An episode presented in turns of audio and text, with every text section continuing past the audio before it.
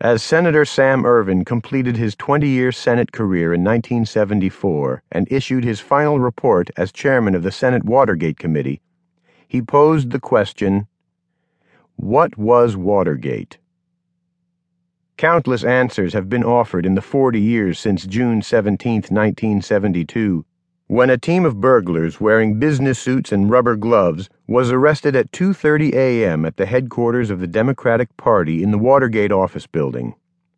4 days afterward, the Nixon White House offered its answer.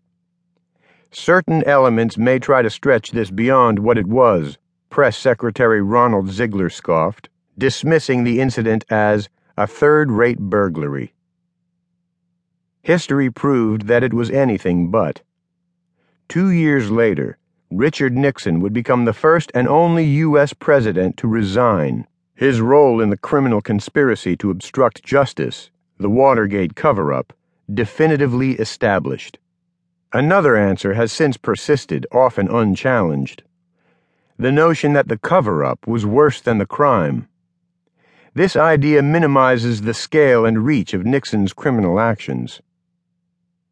Ervin's answer to his own question hints at the magnitude of Watergate. To destroy, insofar as the presidential election of 1972 was concerned, the integrity of the process by which the President of the United States is nominated and elected. Yet Watergate was far more than that.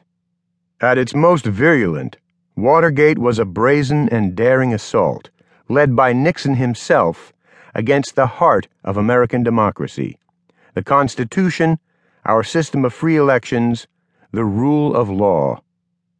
Today, much more than when we first covered this story as young Washington Post reporters, an abundant record provides unambiguous answers and evidence about Watergate and its meaning.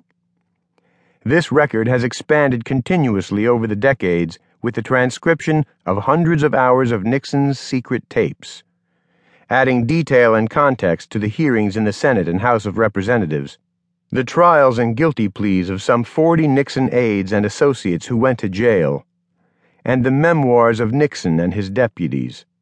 Such documentation makes it possible to trace the president's personal dominance over a massive campaign of political espionage, sabotage, and other illegal activities against his real or perceived opponents. In the course of his five and a half year presidency, beginning in 1969, Nixon launched and managed five successive and overlapping wars against the anti Vietnam War movement, the news media, the Democrats, the justice system, and finally, against history itself.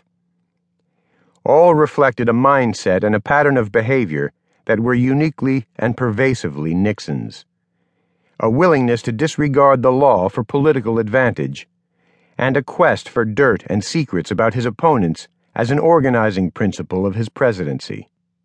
Long before the Watergate break in, gumshoeing, burglary, wiretapping, and political sabotage had become a way of life in the Nixon White House.